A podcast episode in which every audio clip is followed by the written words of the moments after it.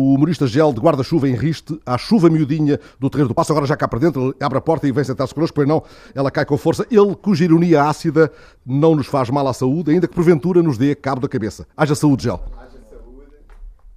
Antes de mais, parabéns à TSF por 30 anos de emissões contínuas e também um bocadinho as melhoras para a TSF por me ter chamado a mim aqui para esta edição, mas pronto, já está feito, está feito. E eu, já que estou na presença aqui de um cardiologista, preciso antes de mais lhe pedir um conselho, meu amigo, para um sportinguista como eu e com um fim de campeonato tão emocionante, queria que me desse algum conselho para o meu coração aguentar as emoções que este coração de leão vai ter que aguentar até ao fim do ano. O que é que acha que eu tomo antes de ver os jogos? Não acho que deva tomar nada de especial. Acho que tem que fazer alguma preparação psicológica para os tempos que aí vêm Ai, e encarar eh, as situações com alguma distância e alguma calma. Então, tipo um, uma respiraçãozinha de yoga antes dos jogos começarem. Qualquer método é eficaz. Ver os jogos deitado. Qualquer método é eficaz e depende de cada um, desde que não haja uma, um acentuar daquilo que são as emoções naturais. Pronto, então pelo, pelas suas palavras estou em risco mesmo de ter um ataque cardíaco a ver um jogo de futebol. Já aconteceu várias vezes, não é? Já é um fator de risco conhecido e as emoções são um fator com os quais se tem que lidar, mas um- tem que haver algum auto- autocontrole e esse autocontrole tem que se habituar e tem que ser cultivado e tem que ser treinado por cada um. Ok.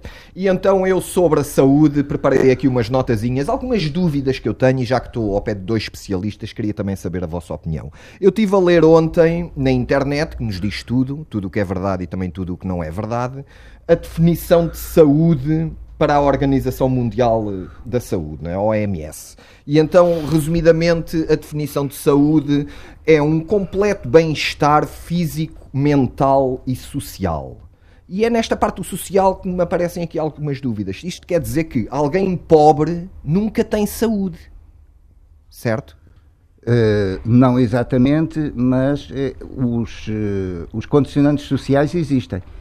E por vezes a situação económica de cada um condiciona aquilo que é a facilidade de acesso a cuidados, aquilo que é a possibilidade de terem os melhores cuidados, e isso, por exemplo, é um dos fatores que torna o nosso Serviço Nacional de Saúde como uma das grandes conquistas, ou seja, democratizar e tornar esse acesso muito independente daquilo que são as condições económicas de cada um. Porque eu imagino alguém que, por exemplo, ganha um ordenado mínimo. Essa pessoa corre todos os dias, come saudável, come fruta, come verduras, só grelhados, mas depois chega ao fim do mês, vê o cheque e aquilo dá-lhe logo ali algum tipo de doença. E né? não só isso, e também outra questão que nós lidamos diariamente quando tem que fazer face a uma conta na farmácia muito significativa, tem Pois. dificuldades e por vezes tem que escolher entre os diferentes fármacos que prescrevemos aqueles que têm condições para os pagar. E outra praga, e nós estamos aqui, eu pelo menos estou de frente para essa praga que espalha muita doença mental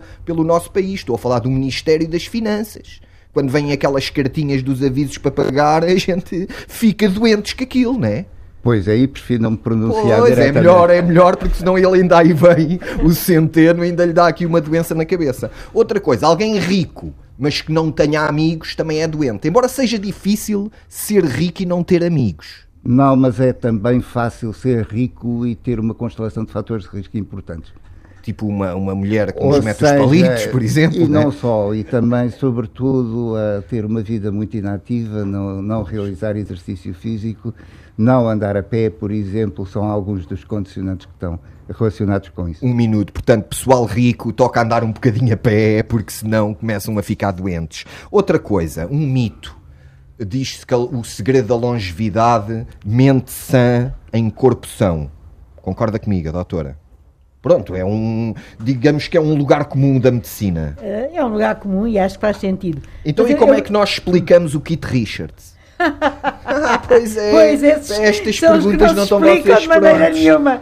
Mas olha, eh, em relação à definição de saúde, há uma de que eu gosto mais, que é o equilíbrio dinâmico entre o que nós somos e aquilo que nos rodeia. E é desse equilíbrio e da maneira como nós o gerimos, incluindo o Kit Richard, que sai uma mistura mais ou menos saudável. Então, tendo em conta... E, portanto, gosto mais desta dinâmica entre o que nos acontece exteriormente e aquilo que nós conseguimos fazer com o que nos acontece e gerir isso da melhor forma com os meios que temos, sejamos ricos ou com o ordenado mínimo. É óbvio que para uns é mais fácil do que para outros, mas pelo menos isto dá uma ideia de que conseguimos controlar alguma coisa. Então, e depois há esses que saem de tudo. Podemos correr, comer bem, mas sempre um bocadinho malucos, não é? Eu acho que sim. Pronto, eu acho que é essa a lição que fica aqui desta manhã. Obrigado, Fernando, obrigado a todos e mais uma vez parabéns à TSF pelo 30 aniversário. Obrigado, Gélio, parabéns para ti também, que és da TSF como nós. Uh, ficam aqui estas receitas de um humorista já não à chuva,